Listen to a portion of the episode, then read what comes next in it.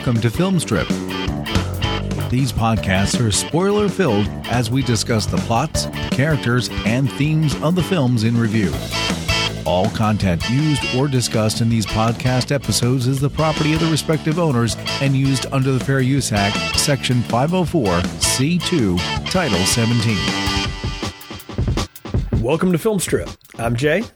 I'm Lindsay. And this is our review of Casino Royale, starring Daniel Craig, Eva Green, Mads Mikkelsen, Giancarlo Giannini, Jeffrey Wright, and Dame Judi Dench. Directed by Martin Campbell, released in 2006 on a $150 million budget, grossed $608 million at the box office, and is considered one of the most fabulous reboots of all time of a series. We'll get into that, but Lindsay, welcome back to the show. And what's your background with Bond movies and with this one specifically?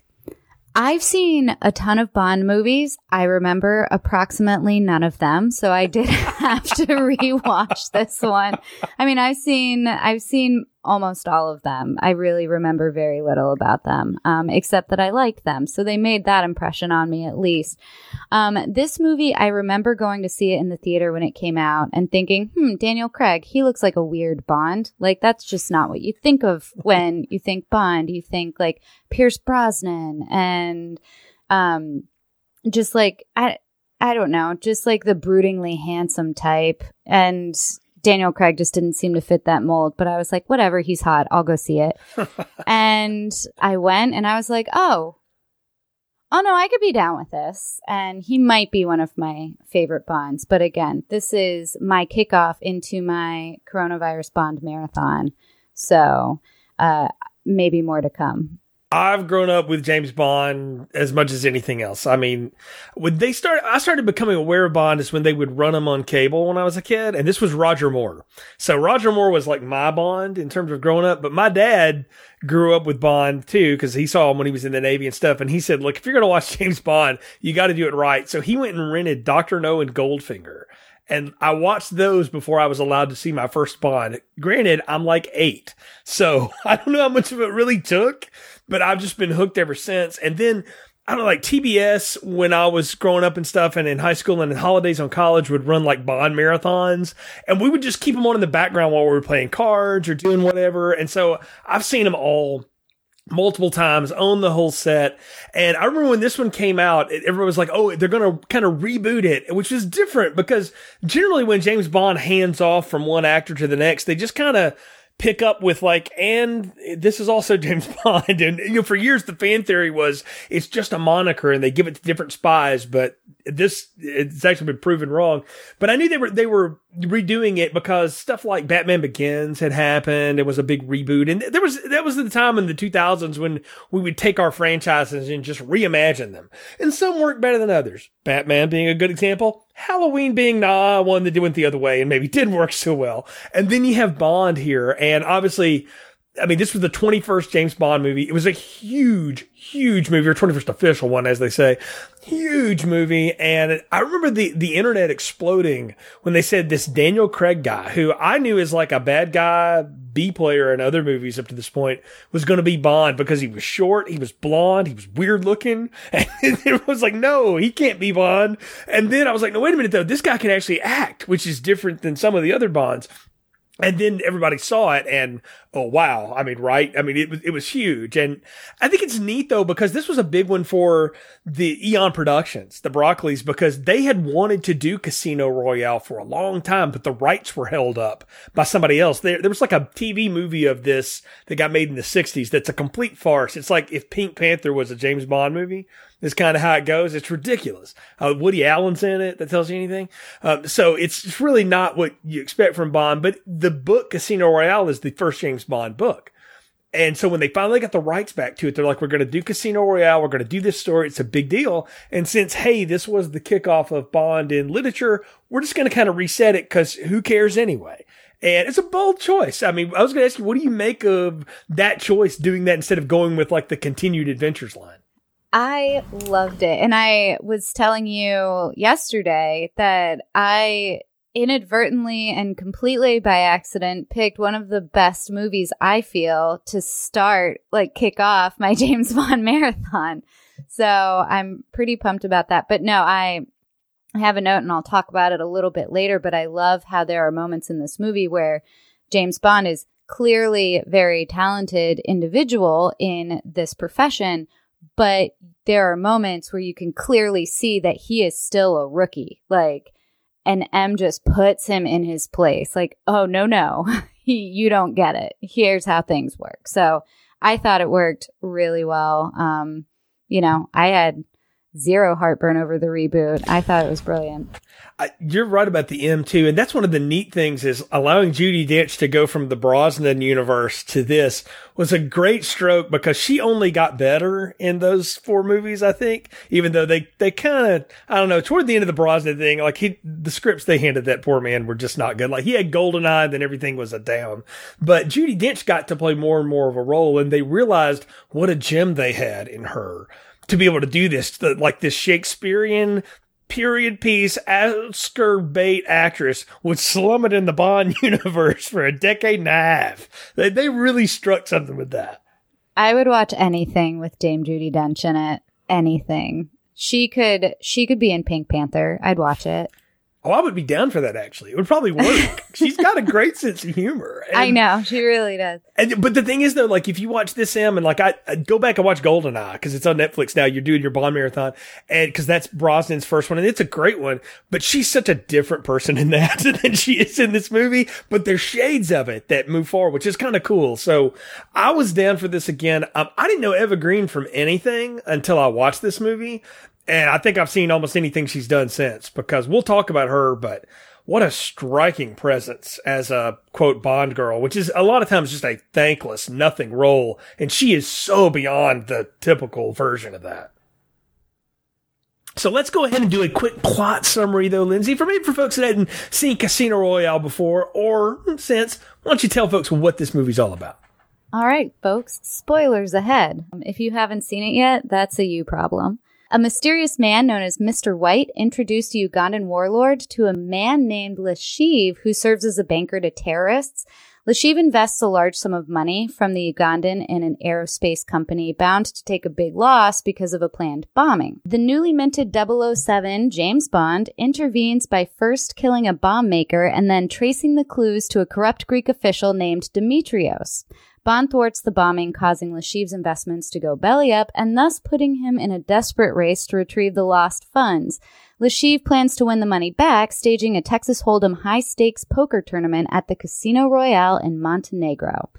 Bond is paired with a contact in Montenegro named Mathis and Vesper Lynd, who is a British Treasury agent there to oversee Bond's use of a $10 million buy in so he can play against and hopefully defeat Le Chiffre, thus drawing him to their side so he'll turn in those he works for.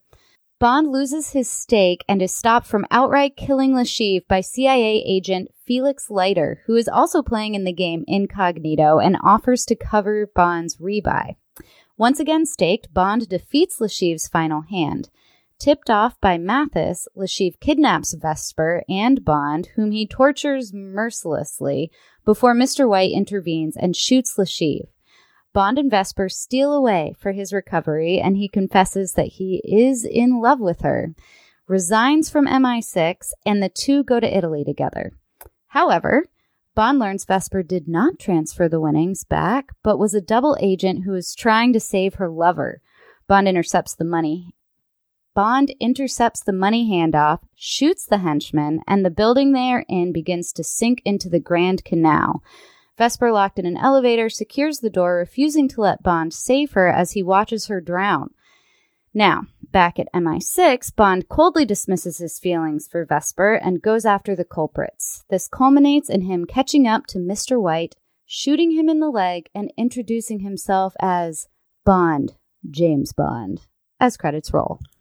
That is a very good job of summarizing a really dense movie that's almost two and a half hours long. And just when you think it ends, it's got a whole other act coming. And we'll talk about that as we go through. But that's the thing that's always blown me away about this movie. And Bond movies tend to be, you know, two hours plus for the most part. They, especially the more the modern ones, the last 20 years, they all tend to do that because they only make them every three or four or five years. So they put a lot in them. But I've always been aware of the length of this one and not that I felt the length of it so much, but there's just so much that happens in it. It's like being on a roller coaster that lasts a very long time. Yeah. I, um, I was taking notes during the movie for the podcast as I do. And I realized when it was finished how many notes I had taken, and it's far more than any other movie we reviewed. And I was like, wow, a lot happened in this movie. But it doesn't feel like it. It's so enjoyable. Every single second of the movie, there's something going on. It's great. Absolutely. I mean, we, we go from Bond earning his double O status to he's like got to the point where he's ready to quit and run away with the woman of his dreams to nope. And now he's back in and he's chasing after the culprits. And that's the thing about this one at the ending. And we'll talk about it when we get to it, but it, it was different. I mean, there's not another Bond movie that leaves you on a cliffhanger and has a direct sequel to itself. Quantum of Solace is the direct sequel of this.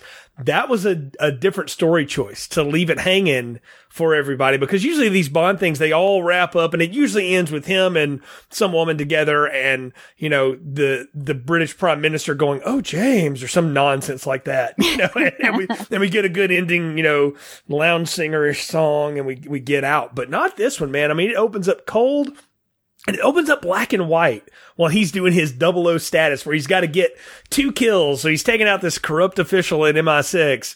And we see in flashbacks him getting into absolutely one of the most awesome bathroom fights I've seen since probably True Lies. Oh, so it was so good. And I do have, I, I have a lot of notes about everything, but the opening in particular, um, is I love the black and white opening, but then there's a line at the beginning where um the the his second kill, I'm sorry, I don't remember his name. Um it or if it was even mentioned, but he says, "If theatrics were supposed to scare me, you have the wrong man, Bond." And I was like, that's such a great line because this opening is so fucking theatrical. like, it's so perfect. I love how they did that. Well, I love how he tells him, like, you don't know me well enough. I know, you know, you're not the thing. And he says, well, I know where you keep your gun, you know, because he pulls the gun on him and it clicks. And he's like, here's your magazine. Would you like it back? You know, I love Daniel Craig has this look on his face that's like permanently fuck you.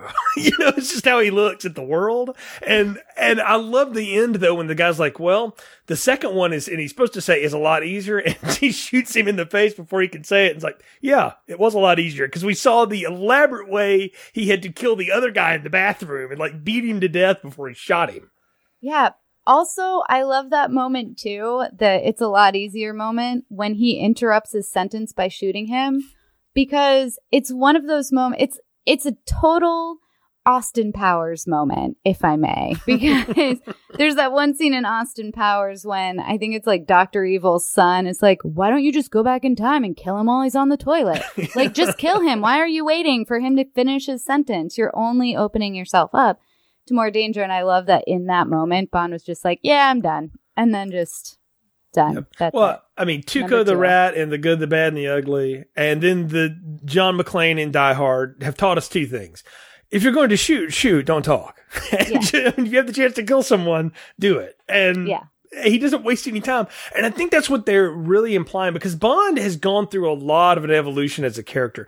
Connery was kind of a brute and, and was tough, but and and in Doctor No, he's pretty brutal in the way he shoots people. That kind of got lessened as he went on. Roger Moore was very much the suave, debonair Bond, uh, as was Pierce Brosnan. They have a lot more in common than people want to admit. Timothy Dalton was a straight up psycho assassin Bond, which was different. um, George Lazenby was his own planet of Bond.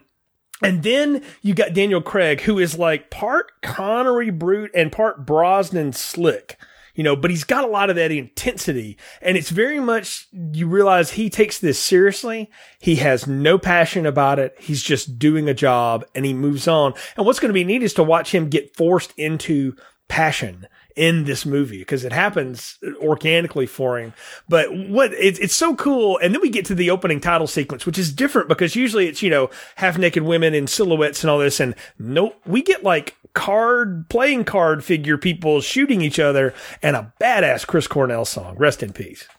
I was I couldn't stop watching it. All of the the animations that were done for the opening were just like a feast. they yeah. were a visual feast for my eyes and my brain and I loved it.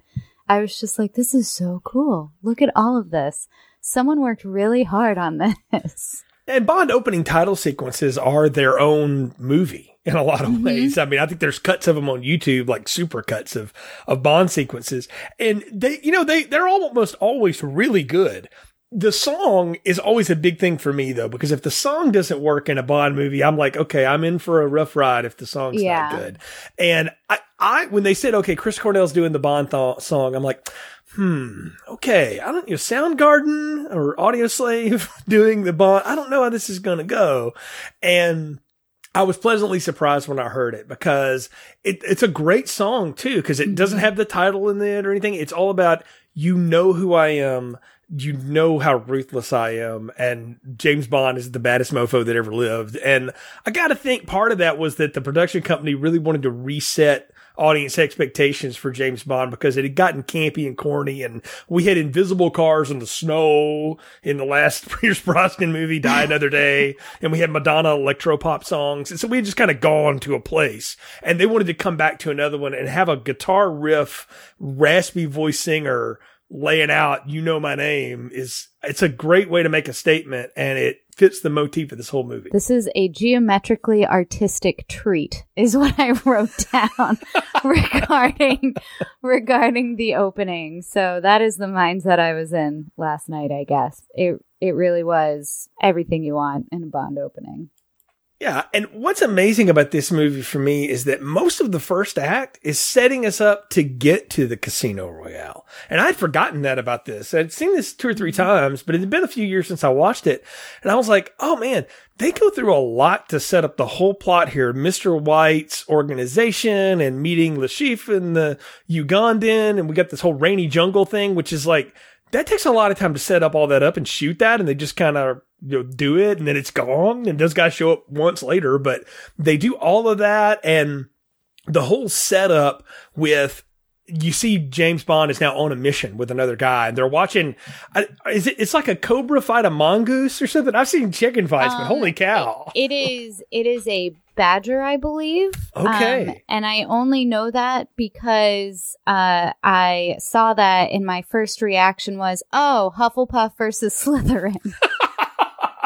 My first reaction, this tells you my childhood was Rikki Tikki Tavi. And that's all oh, I'll say about that. So, so, maybe it is a mongoose. I, I don't, I wasn't um, paying that close attention. But yeah, my first reaction was, oh, obviously. yeah, right. I mean, of course, it's the t- time immemorial this conflict is. But I, I love that they're watching this and they're, he's having this whole conversation with his fellow agent, uh, who goes nameless and is basically useless in this.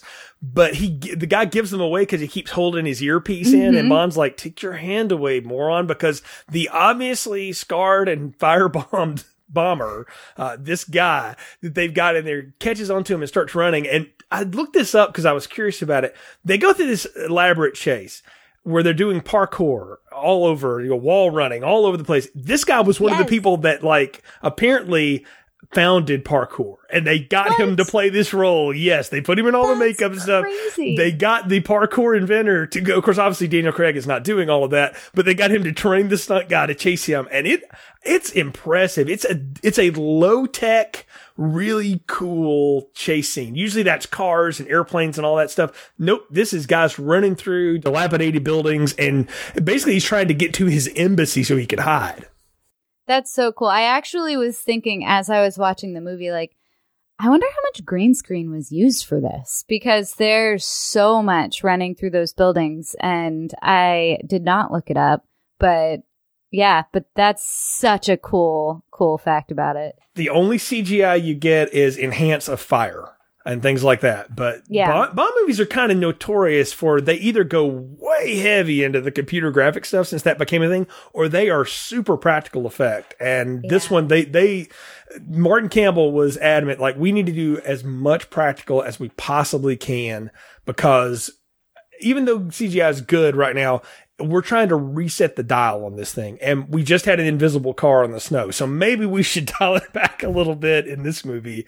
And yeah, it's all it's all done there. It's uh, it's really cool though that whole chase, and what I love too is how Bond finally catches up to him. And he realizes he's surrounded finally by all the guards. He can't get out of the gate.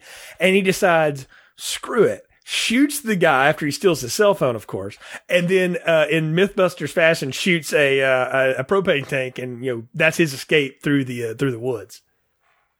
Got to do what you got to do. But it's a great action sequence, and then I, I did make a note to myself. I'm like, how about that sweet Nokia phone? Take a oh beating oh and God. keep going, right? The Nokia phones, man.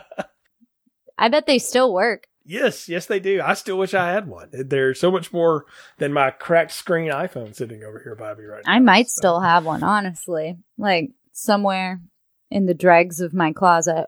But. I mean, this movie is like one year before the smartphone took over the world, though. That's that's the problem because like Blackberries were a thing, but clearly James Bond was not going to use the banker's phone. So yeah, yeah, we had like Sony's and we had Nokia's here, and you know, two years later it would have been iPhones, and it was, but you know, or Androids or something, but not in this one. So we still got, that's one thing that you watch it now and you're like, oh, uh, when they use technology that is incredibly dated, it, it, catches you, but it still works. And what's funny is that the point was he was supposed to keep the guy alive. And because his partner's going to try to shoot him, he's like, no, I'm trying to keep him alive. And then Bond makes the decision, screw it, I'm going to shoot the guy anyway. Yeah. I was so, uh, when that happened, I was like, wait, now I'm confused. Mm-hmm. Why? And then, um, and then of course that is brought forward, um, by M later on when she's like, you weren't supposed to shoot him. You know that, right? And he was like, oh yeah, well, my bad.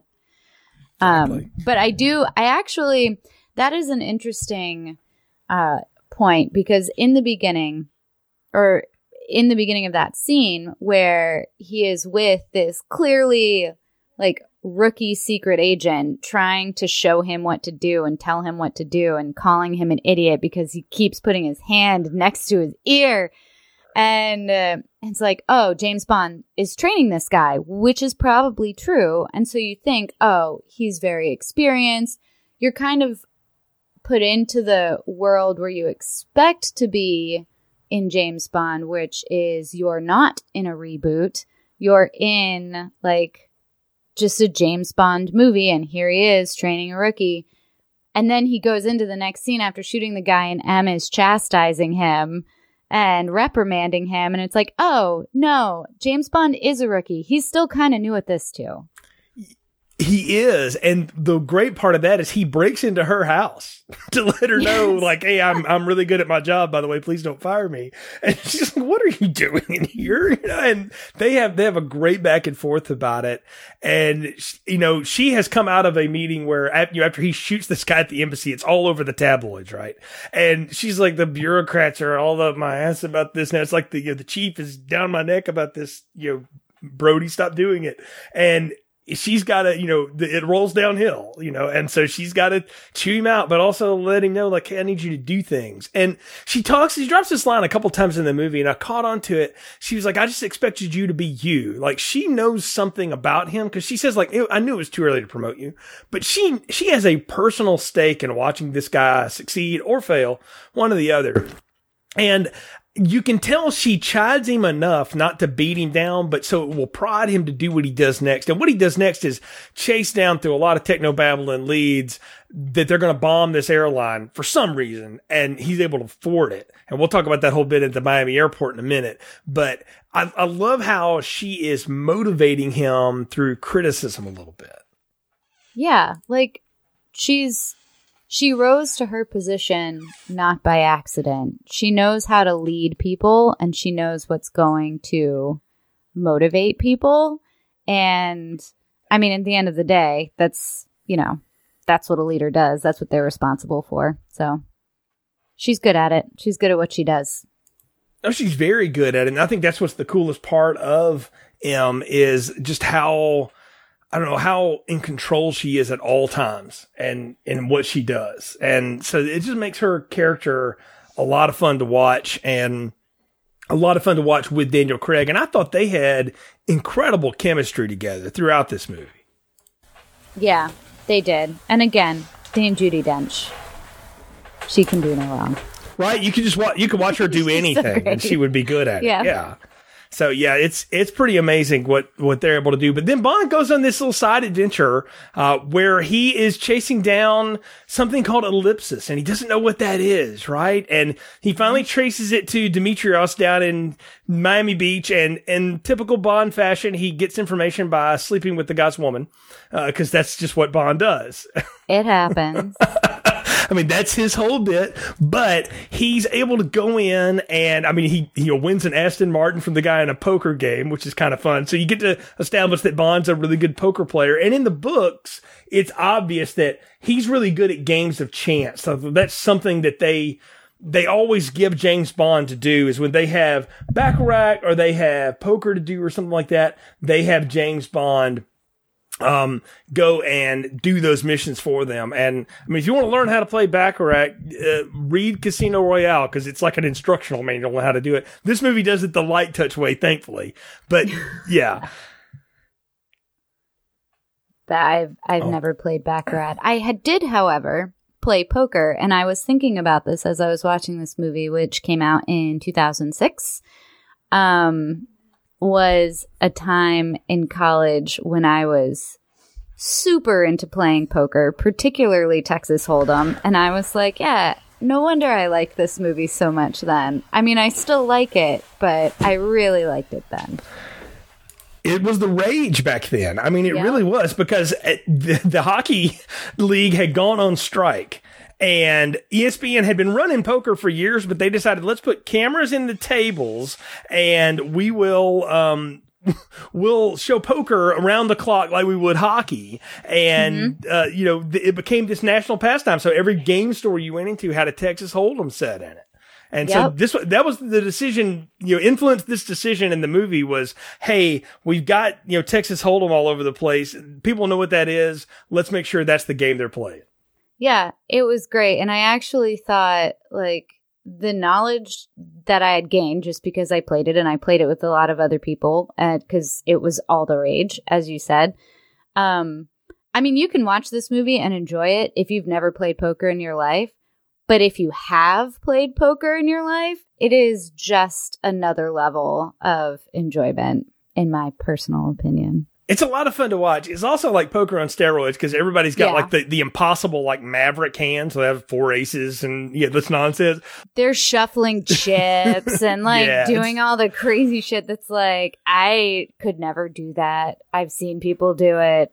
Yeah, I'm lucky if. I can get the deck to shuffle right. That's Yeah, my one yeah. trick on cards. But it's neat to watch him chase this this lead down, and it, he's finds out. You keep seeing this word ellipsis. What is that? What is that? And he finally realizes that it's the the keypad code in for how to get through the security door in the Miami airport. Which I'm like, oh, that's an old texting reference. People are not going to get that if they never had to text on a keypad before. That's a good point. I never thought about that. I mean, to me, as I was watching it, I was like, oh yeah, that makes sense. I don't know how he figured that out, but James Bond's a genius. This is what he does. Well, he just kept deducing the clues one to the Yeah. next, and he, he called him for like, "I need you to get me through a door," and then he said, "Wait a minute, it's uh, you know it's so many you know the numbers long." He's like, "Wait a minute, ellipsis has how many letters in it?" And he's doing like the Jeff Goldblum uh, Independence Day thing, you know, and he's just sort of figuring it out. And the next thing you know, Yeah. he's through the door, and we get a great chase and fight with the the random terrorist that has the little keychain bomb. Um, and what ultimately happens is the police finally arrest these two idiots who are running around the airport, and the guy thinks he's got it on this big new super jetliner that this company's uh, putting out. And we should say the way Le Chiffre has done this is he's gotten this money from these warlords, and he put a put option on this airline, which is basically you're betting that a stock is going to go down in a short amount of time. Um, there's a lot of 9/11 conspiracies around put options, and I'll leave it at Yeah. that. But it's the same Well, they setup. kind of cover that a little bit. Yeah, they do. the They, they kind of cut it, but this is what's going to happen. He's going to bomb this plane, and then that's going to you know make the the stock crash, and then they're going to you know triple their return or whatever it was he said he was going to do. And of course, Bond thwarts that because when the guy thinks I've got that bomb on the plane and you're getting arrested, ha ha ha, and he hits the button and it blows him to smithereens, of course, which is great. Um, the next thing is you see the chief like going, okay, I just lost $110 million. Um, that's kind of a problem. I'm to have to do something about that. And we get a cool reveal on this guy. Mads Mikkelsen, by the way, I didn't know him from anything. Of course, I've seen him like in Hannibal and a lot of other stuff now. But this little bit about the, the blue glazed over eye and the fact that he like doesn't have tear ducts, so he just weeps blood constantly is such a neat thing. It's almost too much, but he plays it so cold. It makes it fun. Yeah. Um, and can we just talk about his inhaler for like a second? yes. just, when he took that first puff from his inhaler, I was like, no, villain with an inhaler. I guess kids with asthma can be villains too. well, I, th- I, think it's what they're showing is that this is not your typical Bond villain in a lot yeah. of ways. He's not a tough guy per se. He just looks menacing, but he's got to use an inhaler. He kind of weeps blood a little bit. And he also made a hugely stupid mistake. And that's what's different here is most antagonists have their own like control the world thing. He's on the run from other people that are straight going to kill him for screwing yeah. up like this. It makes his, his plight so much more interesting. Yeah. And I mean, he has an inhaler, but it's a baller inhaler. Like, yeah it's chrome. Yeah, yeah. Yeah. He's put some work into that inhaler. But Bond goes back, and of course, the you know Dimitrios he killed him at the airport. We should mention that. Mm-hmm. But the, they've gone after his wife now, so she washes up dead on the beach. And this is when we get M kind of talking to him about hmm, was this necessary? You know, look at the collateral damage here, and he's like, it's just part of doing the job. And you just get how cold this guy comes off as, or maybe even how cold he is. Uh, but those chats are good. And he asks her a great question. He's like, you, you knew I would go after this, right? And she says to him again, I knew you were you. And I'm like, mm, there's a neat bit of trust and sort of shorthand between these two people, even though they haven't worked together that long. Yeah. And I think, and I, I thought, oh yeah, there it is. She says something again, standing on the beach after he's had this, you know, great um, encounter. Well, we can talk about that in a minute because there's a whole thing that leads up to her body being washed up on the beach. Yeah. Um, but when uh, when M looks at her, looks at James Bond and says, "I'd ask you if you could remain emotionally detached, but that's not your problem, is it, Bond?" and it's like because as he's standing there, just like staring at this dead body, I was like, all right. No, I mean, I guess if you're going to do the job, you kind of have to have that mindset. That makes sense. But I'm glad that she called it out. Um, so I, I appreciated that line quite a bit. Oh, yeah. I mean, well, look, that's a trope of James Bond too, is that he uses women to kind of get to where he's going to go. Right. It's, it's part of the character and they're building it they're in. always collateral. Yeah, right. And there's always like two Bond girls. There's the first Bond girl that he sleeps with who dies horrifically, yep. almost always. And then there's the main Bond girl who may or may not be a bad person, but gets turned good by his magic love or something, or they may die at their own hands. We don't know. It, there's lots of ways the main Bond girl goes. Uh, but the, the first one here, and I don't even remember the, the, character's name. I'm not sure it matters, but it's typical, exactly what you expect Bond girl. Gorgeous woman. He yep. sweeps her off of her feet. She's like, sure, I'll have an affair with you. No problem. And then she washes up dead on the beach. Yeah. Um, also, he just straight up ghosts her. Like he orders champagne and caviar and then just pieces the fuck out. And I was like, when he says no for one, I was thinking, oh yeah, I mean, I've ordered food for like five and said it was for five, but it was really just for one. So I get that. I'm with him. And then he leaves, and I was like, no, it really was just for one. yeah, he does just totally love him and leave him and walk away because he's got a job to do. That's what that's what it says. But it is cold, and it's that, that coldness that comes off next because yeah, they find out. Okay, so Le Chiffre's going to hold this uh, tournament at the Casino Royale in Montenegro, and it's a you know Texas Hold'em and yada yada, blah blah blah. You're gonna go play, and uh, we're sending somebody from the treasury with with you. You'll meet her on the train, and enter Vesper Lynd. And I hmm, again, Eva Green is not only, in my estimation, one of by far the hottest women they ever got to play uh, opposite of James Bond, but she has so much gravitas to herself as a performer and in this character. it is amazing to realize they hired her after they had started shooting the movie. She had already turned them down, didn't want to do it. They came back to her again, got her to read the script, and she said, There's a little something more here than the standard Bond girl. I'll do it if you'll let me play it the way I want to. And they were like, absolutely, we've got to have you. Please do it. And I love how they size each other up. And I mean, she's such a step up in the Bond girl you know, category in almost every way. That scene in, in the train and then in the bathroom when they're getting dressed and she's already like got his jacket size tailored for him and all this. It's just, it shows you that he is working with somebody who is equally as good at what she does as what he does. Yeah, I sized you up the minute we met. Exactly. Good, good accent, by the way. Very good. Oh, thanks. I practice. Yeah. I did, yeah, we should mention Lindsay's the one person on Filmstrip with actual IMDb credits again. So you are. Oh, like, that's right. I do have IMDb. Credits. Yeah, you are the professional among us for sure. But I, I love how it was going, so long ago.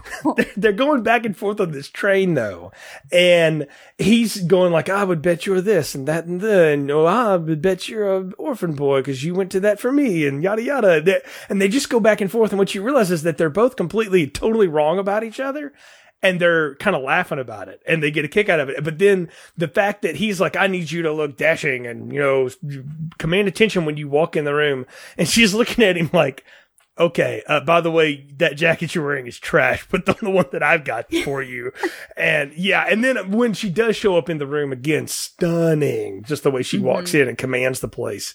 Um, just a neat performance and such a good counter to Daniel Craig's intensity. She's got her own sort of slow burn intensity going. Yeah. Yeah, she really does. It's just smoldering, I think, is the accurate It is as smoky as, as the eye yeah. makeup she puts on later. I mean, it really yeah. is. So. Smoky eye, red lips, not a look anyone, you know, not something everyone can rock, but she did it quite a few scenes in this movie. She pulls I it can off. respect that. Yeah, she pulls yep. it off quite well. And again, she gives as much as she gets in these scenes, though she does have some good vulnerabilities, and we'll talk about this as they come up. We meet Mathis, yeah. Giancarlo Giannini. I love this guy when he shows up in movies because he always plays somebody who is way in over his own skis. Like every time I've seen him, the one time I think most people remember him, if you saw the movie Hannibal, uh, he is the inspector that is going to turn in Hannibal Lecter, and it ends quite badly for him. Not to spoil every movie tonight, but uh, yeah, he he's always kind of like half in over his skis. He's like a low rent Jean Reno or something in terms of characters and what he does. But I, I love this guy because the minute we meet Mathis and he's for the French version of the CIA or whatever, it, you realize like this guy has already sold these people out. Like you know he is dirty just by his whole presence. yeah, and I I was I actually, again, it's been a while since I've seen the movie, so it was a surprise to me still when I was like, Mathis, really? Mm-hmm. and so it was nice to kind of relive those moments. But then you go back and think like, oh yeah, that makes sense. He has so many fun, just like, yeah, like that first scene when all of the police roll up when he's like, oh no, we can't afford to, to buy out the chief of police. And then he's like, so I bought out the rest of them. No big deal. Yeah. They're much cheaper and way more effective. Exactly. Like if you can't start at the top, go from the bottom. And that's also mm-hmm. is another reveal that like, oh yeah, this guy is totally for sale and is sold yeah, like, people out. He, uh, but also he knows what he's doing. Like, yeah. He, yeah. He get, he gets the unenviable task of this movie of having to explain poker to people that don't know it. Like he he is the poker narrator for this movie. Like Bond is betting the big blinds now yeah. and stuff like that. And, and he's trying to explain it to Vesper and. I don't know if it's like just Eva Green did it to him once or whatever, but she looks at him like, "Are you straight mansplaining poker to me right now, man?" Because that's how it comes off. Just the look on her face. It's funny uh, when well, you watch it now. Moment, yeah, there was a moment like that in the train too, um, where where James Bond was kind of mansplaining like the math of poker to her. And I was like, he is not straight like and it took me a minute where I was like, she doesn't and and that's actually a testament to the actress like saying when she walks in, she commands exactly what her character is. Because as she's talking and they're talking about poker, I was like, there is no way this bitch is like, math is hard she knows what she's talking about. She's got to be playing him. And then she was, and I was like, yes, I knew it. But it was, it was, she was just like, eh, I just don't like poker.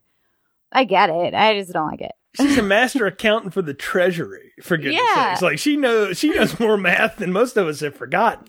You know, and, and she's really good at it. And so we get, what's neat about the second act of this, Lindsay, is that Bond movies are built on their big action set pieces. And honestly, for this movie, we've had our action set pieces. We had our parkour chase, we had our plane explosion, and now we're going to play poker for 45 minutes to an hour in this, and they're going to keep the tension ratcheted up. Yeah, because again, they, was- they they figured out, hey, poker can be exciting when you shoot it a certain way.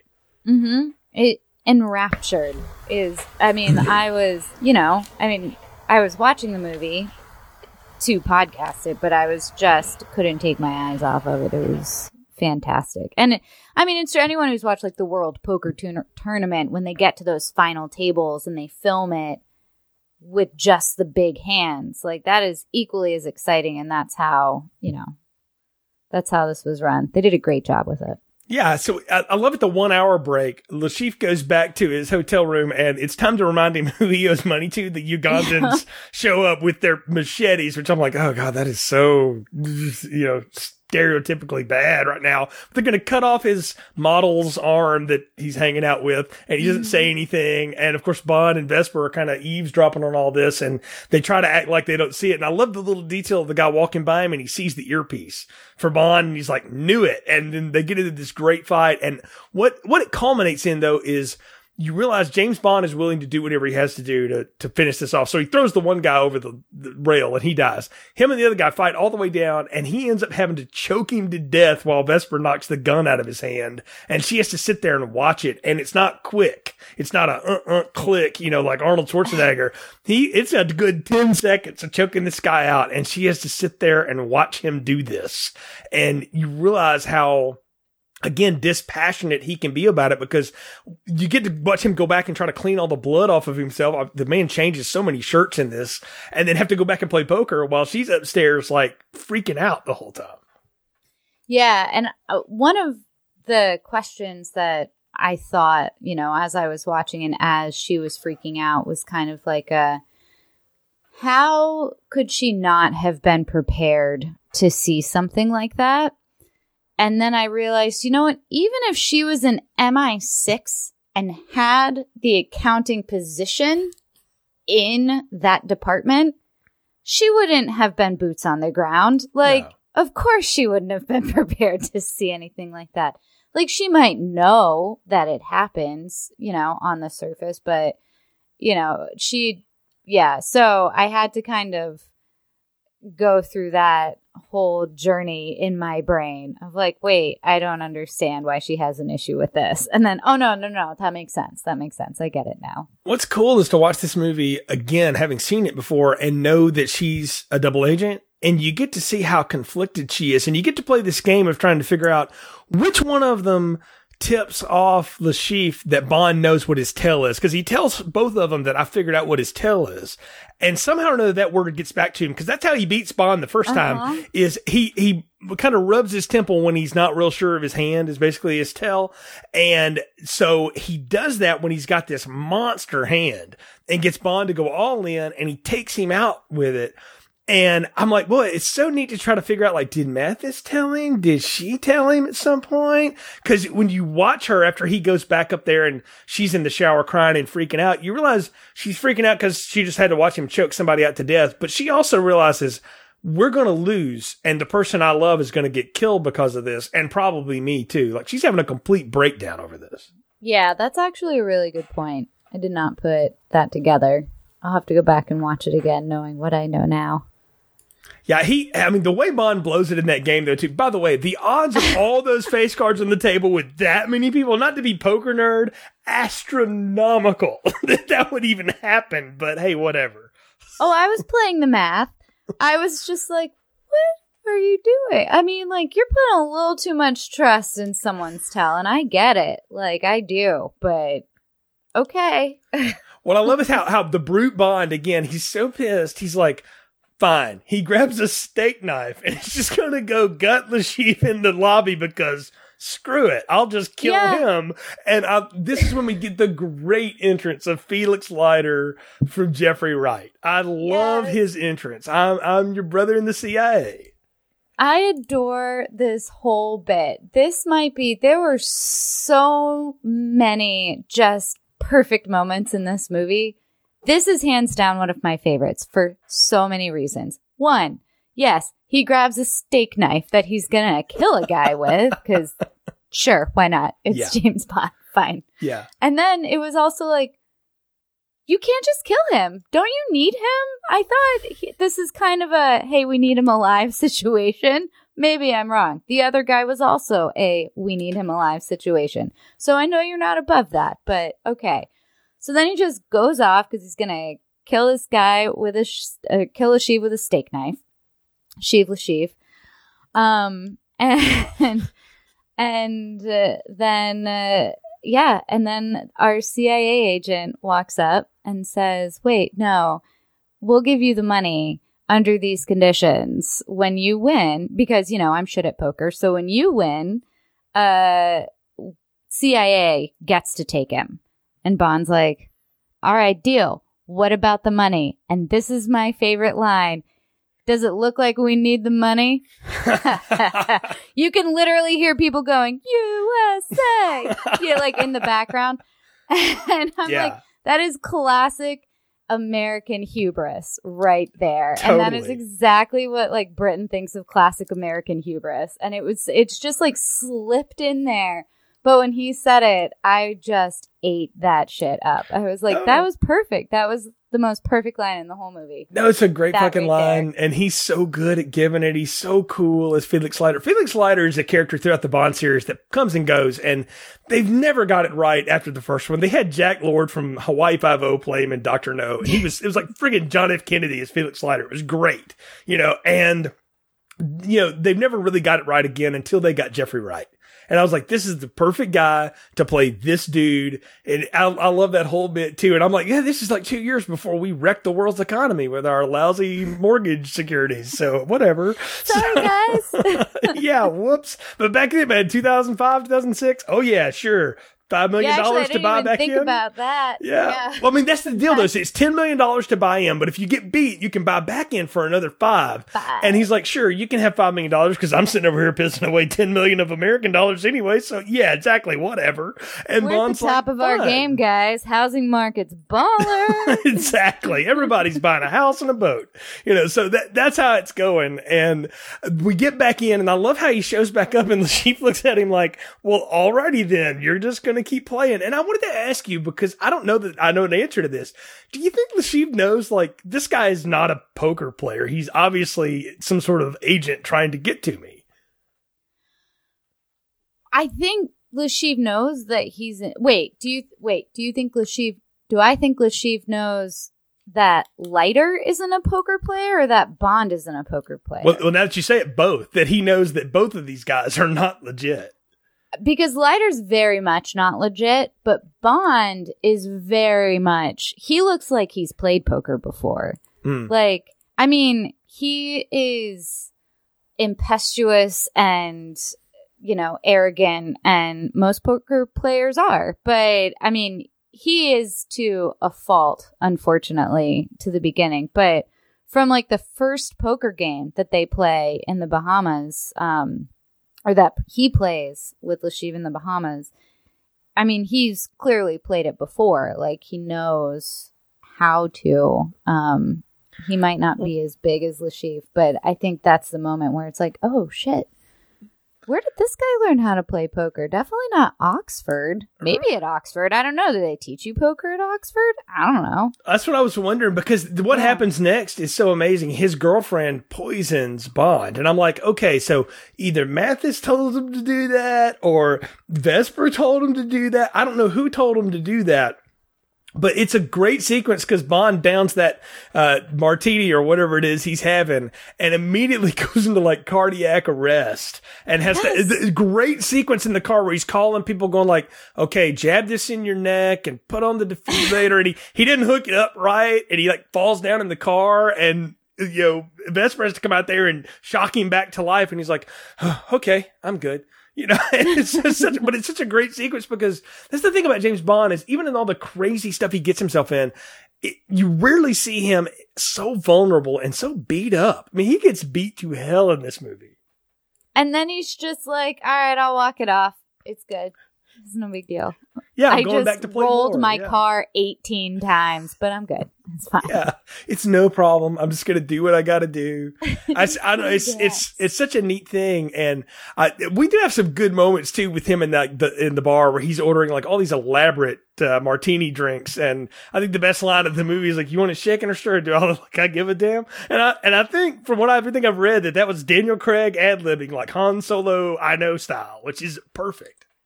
I believe, and some of some of the most iconic lines in so many different movies were totally ad libbed, and I love that. And if we can digress for just a brief moment, because I know we've been talking for a little bit, um, I remember before this movie came out how big a deal it was that James Bond was not going to be drinking martinis for this reboot. Mm-hmm. And everyone was like, "Oh, he's going to be drinking a rum and coke. That's just wrong. I can't believe that. What? That's so ridiculous." I was like, first of all, let's just talk about this for a minute.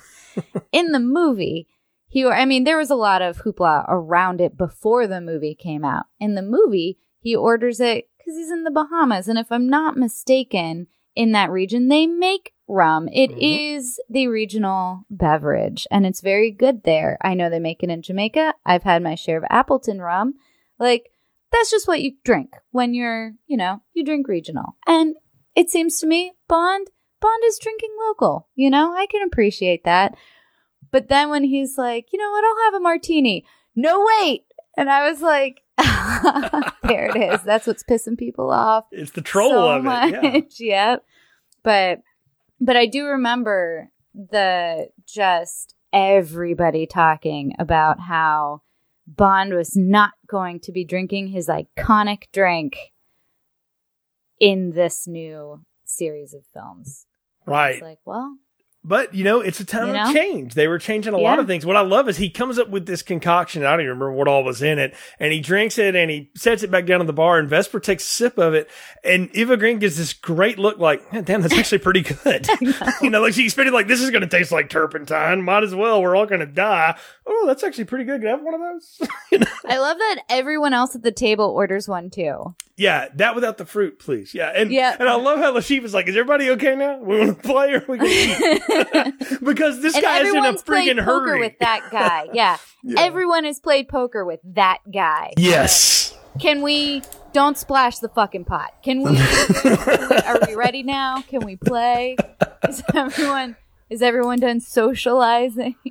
Well, I mean, again, he is in a hurry because he's got warlords ready to kill him because he Oh, did no, lose. no, I get it. I feel for the guy, but He's got it's pressure. definitely that guy when he's not being chased by warlords. Let's just be clear. No, no doubt. He is totally the guy. We did need to talk about too about the people around the table that we don't ever meet that are not named Felix Leiter. We've got like the random Asian guy that looks like a ninja with gray hair. You got the Yeah. very large African American man who doesn't talk. He just mm-hmm. talks in hand signals. You've got other random person over here, Phyllis Diller over to Bond's left. I mean, you've got all these just random people that have bought into this and one by one they kind of all fall apart till there's just the big hand left and Bond goes huge with it. He's got he's got a killer hand, and again, what ends the the hands that these guys have at the end are just like, yeah, right. I mean, people win poker tournaments with like a pair of twos and stuff, but uh, he's got four aces or what the hell ever, and it's it's unbelievable what they go up against each other with. Yeah. Well, he has a straight flush. That's what he wins with. Um, Yeah, and which you know, a straight flush of spades, though. That's Yeah. what's amazing. So yeah, it's Yep, straight flush of spades, a low straight flush of spades, and um, and he beat. It was, I think it was a full house, right? He beat, he beat a full house. Aces over Was it a full house? Yep. Yeah. So- And uh, do you know what I miss? And I feel like this is a thing in almost every poker movie I've ever watched, and it wasn't in this one, and I was waiting for it, and it never happened. Was to see that two seven offsuit hand that someone Yes. got, and I was waiting for it, and I was like, because I again haven't seen it in a while, and I was like, oh. One of them has to have that hand. That has to be one of the last hands. And it wasn't. And I was a little disappointed, to be honest. But D- si- side recommendation: if you really want to watch good poker movie, Rounders from Matt Damon and Yeah. Edward Norton from the nineties. Yeah, I love that movie. Yeah, it's a Yeah. great fun. Like, you know, and it was just, it's funny, you know, that I was like totally expecting it, didn't happen. A little disappointed, but you know But- what? It's okay because in the end, Yeah. the good guy wins. Right. He wipes out Le Chiffre at the table. One hundred and fifteen million dollars, by the way. So Le Chiffre was going to make a little dough on the side on this because I guess because Bond had sweetened the pot with some extra American mortgage dollars, and why so the? CIA moves in to take Le Chiffre, um, which he slips through their cracks. So good job, guys. Thanks. And Bond and Vesper go have a steak dinner. And he knows something is up with Vesper, and he calls out this Algerian love knot she's been wearing the whole time. That like she always seems to have it on, and Yeah, he can't and- quite lock on to it, but he knows something's up with her. Yeah, I, when I first saw her wearing that, and when she wore it in every scene, I was like, "That's weird," because normally women switch out their jewelry for you know like fancy occasions and stuff, and um, and she wears it through every scene. But when I first saw it, my first thought was, "Oh, that looks like the knot on the front of the Neverending Story book." Yeah, yeah, What is exactly. that? And then when he called out, when he called it out, I was like, oh, Algerian love knot. Okay, got it. Never heard of it. Yeah, but it, it tips you off that there's something else going on with her. And of course, he mm-hmm. finds out she's been taken at this point, and he goes after her in a chase. And I'm not really sure I buy the whole kidnapper's idea here is we're going to lay her in the road. And he's going to be coming down the road at about 100 miles an hour, but he's going to hit the brakes on that Aston Martin just enough so that he flips the son of a gun over, and then we can take him and go and do torture to him. We might But I guess either way, they were like, we either kill them both or we get to take them both, one way or the other. Because what Le Chiffre Yeah. wants is she's got the briefcase that holds the code to where they've transferred all the winnings of the money from the Casino Royale in. So th- they've got to have that. She's the only one that can unlock the case. Bond's the only one that knows the code to the bank. So that's so they why they've got to have, have to be alive. Yeah. Yeah, one way or the other, they've got to have them. So it's it's a little random, but whatever. We we get a good wreck out of it, and we get Lindsay what I can only describe to you as the man as one of the most brutal torture scenes I've ever seen. Maybe outside of Serpent and the Rainbow, where something similar happens to poor Bill Pullman.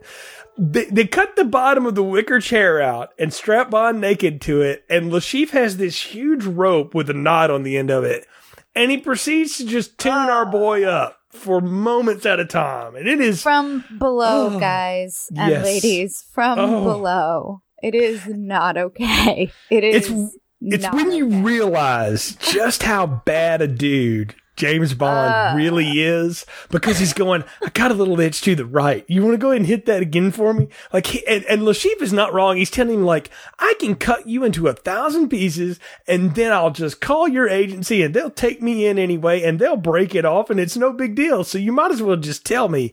And Bond knows "Hey, you're not wrong. Uh, and the only thing that starts to get to him a little bit, and this is what's such a turn for him, is when you hear Vesper start screaming in the other room.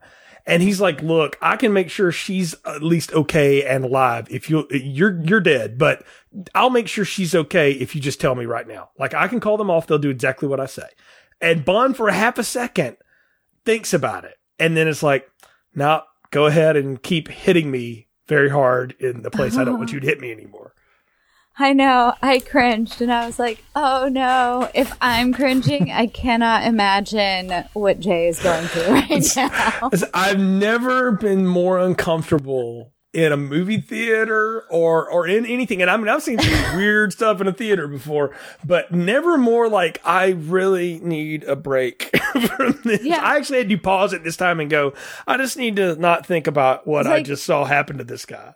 If we can go to a really dark place for a minute, like, wh- what a brilliant fucking way to torture someone. Oh Like, yeah, That is insane. I haven't seen something like that, like in Saw. Like, that did Yeah. not happen. It was, I was, like, when the opening scene came up, I was like, oh, okay, cool. Or when that scene opened, I was like, okay, cool. He's naked, sitting in that chair they cut the bottom out of. What are they? Oh, no, no, no, no, no, no. They're not going to do that. They wouldn't do that. That'd be ridiculous. Fuck, they're doing that multiple Yes. times. this is happening. I just Over. need to live with the knowledge that this is happening now. and over again. You mentioned Saw, great call out. Saw that in the theaters. Cary Elwes is sawing his foot off. Spoiler alert. And I'm going, oh yeah, I've been waiting for that the whole movie. I love the Saw movies, by the way, and I love the weirder and gorier they get. I'm down for it. Never like I'm like, ooh, that's gross. This I'm going, I'm physically in pain for this other person, and I know nothing is happening to him, but I'm like, Yeah. this and and uh, hats to Mads Mikkelsen too, who you know is not a tough person in this movie at all, but is trying to be one as best he can, and he gets really pissed off, and so he's Yeah. fine, kicks the chair over, he's gonna cut him off for him. You know Yeah. when Mister White shows up out of no damn where. You hear the two shots across the hall, which by the way, I love this little detail. If you shoot guns at all, you know anything about suppressors, they don't just turn everything into a whoosh, whoosh. you know, there's a noise that still happens with a gun report. Yeah. yeah, you hear something. You hear this go across, you hear this fall across the hall, and in comes Mr. White. And I love how Chiffre is trying to talk himself out of it again. Like, look, look, look, I, I- I'll get the money. Just he's right there. Just let, let me finish this. And the dude is like, nope, no loose ends, and just caps it right there. And I'm like, wow, uh, you out of out of nowhere, rescued by the you know. I'm a wrestling fan. That's like I didn't expect you to come out of the room and hit the rock with the chair, Steve Austin. But okay, Yeah. Oh, that's right. We're both wrestling fans. Oh, hey. yay. Um, yeah, no, that's that. I mean, you know, definitely Deus Ex right there. Like, just Oh, yeah. how is he going to get out of this? And you kind of expect, I kind of expected in that moment, like, all right, James is gonna pull off some crazy 007 shit and get out of this, and like maybe he's already untied his hands. Who the fuck knows? Not me. And then, you know, in comes, in comes in comes Mr. White, our savior. Well, what I love about it is that Bond doesn't get himself out of it. It's what it Yeah. reveals is that there is a much larger presence over all of this that we've just kind of ignored and has been part of this movie, but is now going to be like the crux of really the next two movies in particular. And I guess part of Spectre. I'm not really sure. It's been a while since I've seen that one, but there's another organization involved here that, oh yeah, you forgot who loaned this idiot the money to begin with, or at least brokered the deal to begin with. Mm-hmm. And so he rescues, and what I love is that Mr. White has the opportunity to shoot them both, and he doesn't because that's not what he was there to do. He was there to, you know, kill the chief and okay, well, I guess I'll take you to a hospital. You definitely look like you need it, Bond. And I guess she can go too. And we go to the convalescing home, you know, where Bond is, bless his heart, sitting in a chair. And I'm like, I, I think sitting might be the worst thing this guy would have to do. Like maybe standing permanently, leaning on a rock, something. I don't know. Well, he was kind that. of leaning on his back tailbone. I thought of that Yeah. too. On, I mean, granted, I do not have the same anatomy, but I I did notice that he was kind of leaning back so that his nether regions were protected. And you know what? Maybe he had a pillow or something under there. I don't Oh, know. oh, this guy's got the donut of all time. What are you I, talking I'm about? sure Yeah. he was well protected. Yes, he's sitting there, but that's when Mathis shows up to tell him, like, yeah, we don't know who that guy was, and yada yada. And you know, he he gets him. Ta- don't tase me, bro. They tase Mathis because at this point, Bond knows he's betrayed him, and he's the one that tipped him off anyway, or at least he thinks so. He doesn't realize Vesper screwed him over yet. And we should mention too, like with all the chemistry these two have had, and they've really formed a bond with each other. They haven't slept together. They haven't even much as hugged each other, but she's there with him. And that's when he says, Hey, you know, we, we need to finish the job. Or she's like, Hey, I got to transfer this money because they kind of want it back. And he's like, Yeah, sure. You know, you hadn't figured out what the code is yet. And it's the same thing he named that dang drink after. It's, it's her name. It's Vesper. It's six mm-hmm. letters. It's perfect. And she kind of smiles and this whole thing where like they're together and he's like, you know what? Screw this whole secret agent stuff. Uh, we'll just go and live in Venice together because I guess that's what you can do. Uh, maybe the salary and benefits are good. Maybe the pension's good. I don't know. Um, I bet it is. yeah, it's something, right? But they're off in Venice, beautiful place together, all this. And he gets a call because she says, Hey, I've got to go do something. I'll be right back.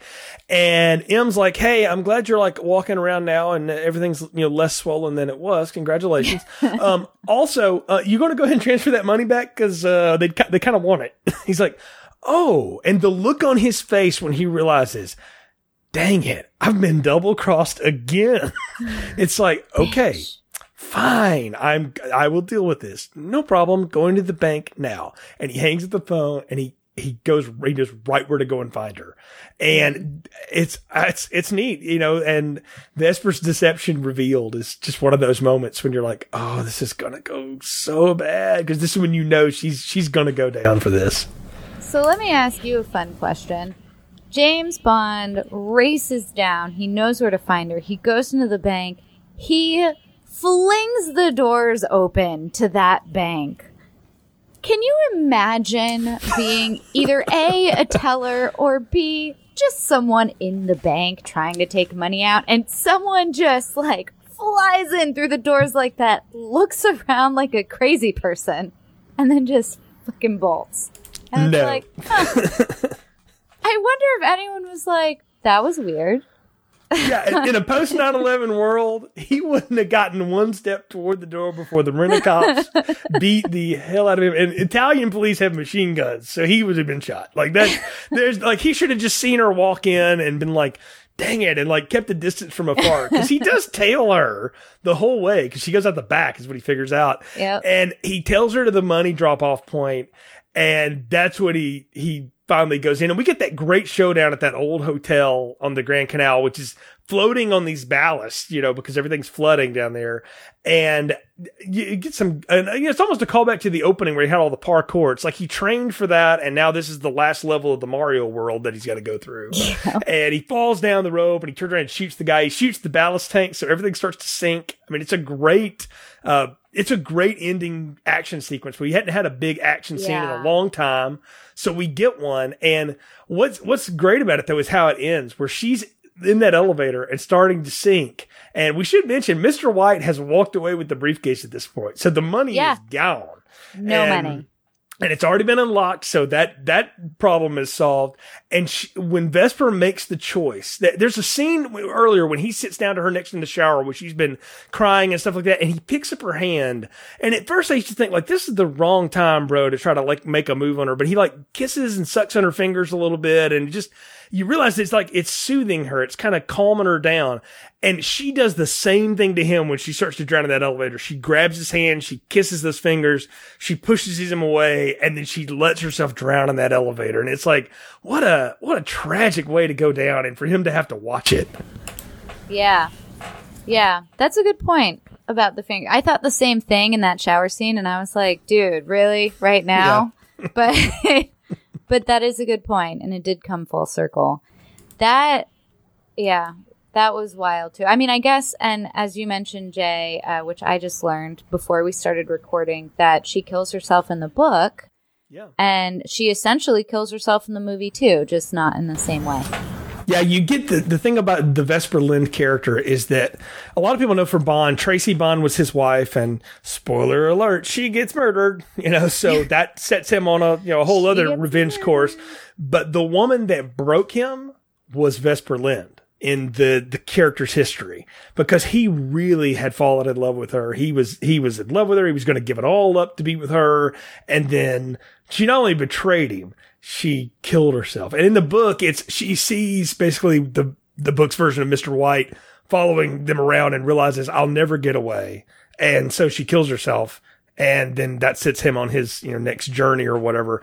And what what we get here from Bond is that you know, hey, the money's gone. We don't know where any of it is, you know, any of that stuff. And I love how cold he is about it to M on the phone. The bitch is dead. And that, what a, what a cold line. And that's how the book ends too. He says that and that's it. But, um, the thing is though, she left him a clue. She left her cell phone turned on and before you could lock him with passwords, she left Mr. White's phone number in there just for him just so he she had a, like an unsent text message for him and it had that number so just in case he wanted to follow it he's got one more lead and um, i don't know though it's a good moment though where where he is writing all that off and m kind of puts him in his place one more time Does he say the bitch is dead while he's back at headquarters or while he's on the phone with M? he said that when he's on the phone sitting on that boat in italy He's got a sailboat there. And so he says that to her and, and he's playing with Vesper's phone.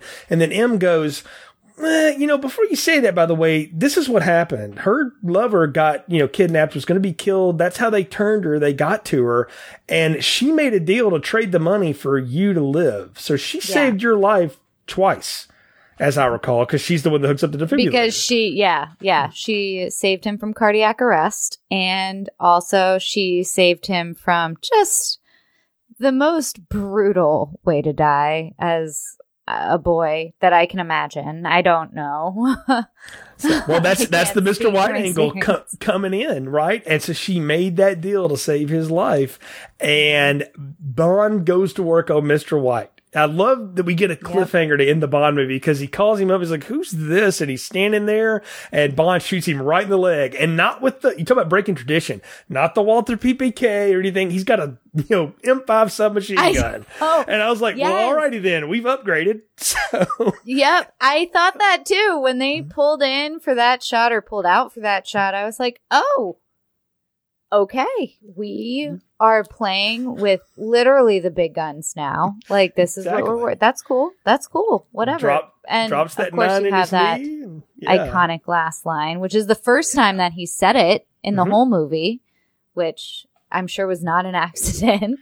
Oh no, but, they, they, saved that because that was the moment he became Bond. Yeah, and Bond. yeah, it's a great, it's what a, what a killer Bond. ending to uh to what has been a again a long movie, but a ride of a movie for sure. Yeah, and they leave us hanging. And so you got to watch Quantum of Solace because it picks up like a mile down the road, and and you'll know what happens at the end. That'll that ties up the Vesper Lynd story completely. If you want to go watch that one, uh, maybe some other time here on Film Strip. But for now, Lindsay, we're at the part of the podcast where it's time to give final thoughts, recommendations, and popcorn ratings. So, what are yours for Casino Royale? Popcorn rating is I'm just going to start right off with it an extra large. I forgot how fantastic this movie was. I couldn't have picked a better film to kick off my Bond marathon with. Looking forward to watching the rest. Looking forward to watching the books or watching the books. Yep, that's what I'll be doing. Reading the books and um and spending my time in quarantine with that. So I extra large popcorn, hands down, no question. I loved it. I still love it. Highly recommend watching it extra large popcorn for me as well. Top five, probably top three Bond movie of all of them of all time. Just a tour de force. Everybody in it gives a great performance. Again, can't put over how cool Eva Green is as the Bond girl in this. She just really raised the bar for what that could be and really redefined it. I don't know if anybody else got ever got close to that. Uh, and just a great performance. Daniel Craig is perfect in this. Judi Dench is awesome. Everybody else gives a great performance. Even the bad guy, Mads Mikkelsen, is so pathetically fun in this. And, and, he has such a weird end, but it's perfect. And I love the whole who done it, intricate plot and all this. And the fact that it doesn't resolve itself. You gotta go and see some more just tells you how skilled they were at making this movie great movie, great Bond movie, but a great movie on its own. Extra large popcorn for sure, and a real blast to revisit here as we're all, you know, locked up working from home here during uh, the coronavirus. We hope everybody listening is staying safe and that you and yours are well. And we've been able to bring you a little bit of entertainment here. So, with a lot more episodes to come. But Lindsay, first tell folks how they can follow you on the social media. On the social media, I am mostly on Instagram. I'm on Twitter technically, but I'm never actually on Twitter. So on Instagram, you can find me at Lindsay Lu Who, but that's L I N Z underscore L U underscore W H O. Fantastic. And of course, folks, you can find more episodes on our website, filmstrippodcast.com, as well as the feeds to everywhere you can subscribe and download the show Google, Spotify, Apple, Stitcher, you name it, we're there. You can also follow the show's social media at Filmstrip Pod on Twitter and Instagram, and also follow Filmstrip Podcast on Facebook for episode announcements and interact with your host. We appreciate your support. So until next time, for Lindsay, I'm Jay. Thank you for listening to Filmstrip. Thank you for listening to Filmstrip. You can find more episodes on our website, filmstrippodcast.com. The Filmstrip theme music is produced and performed by Frozen Lake 121. All content used or discussed in these podcast episodes is the property of the respective owners and used under the Fair Use Act, Section 504, C2, Title 17.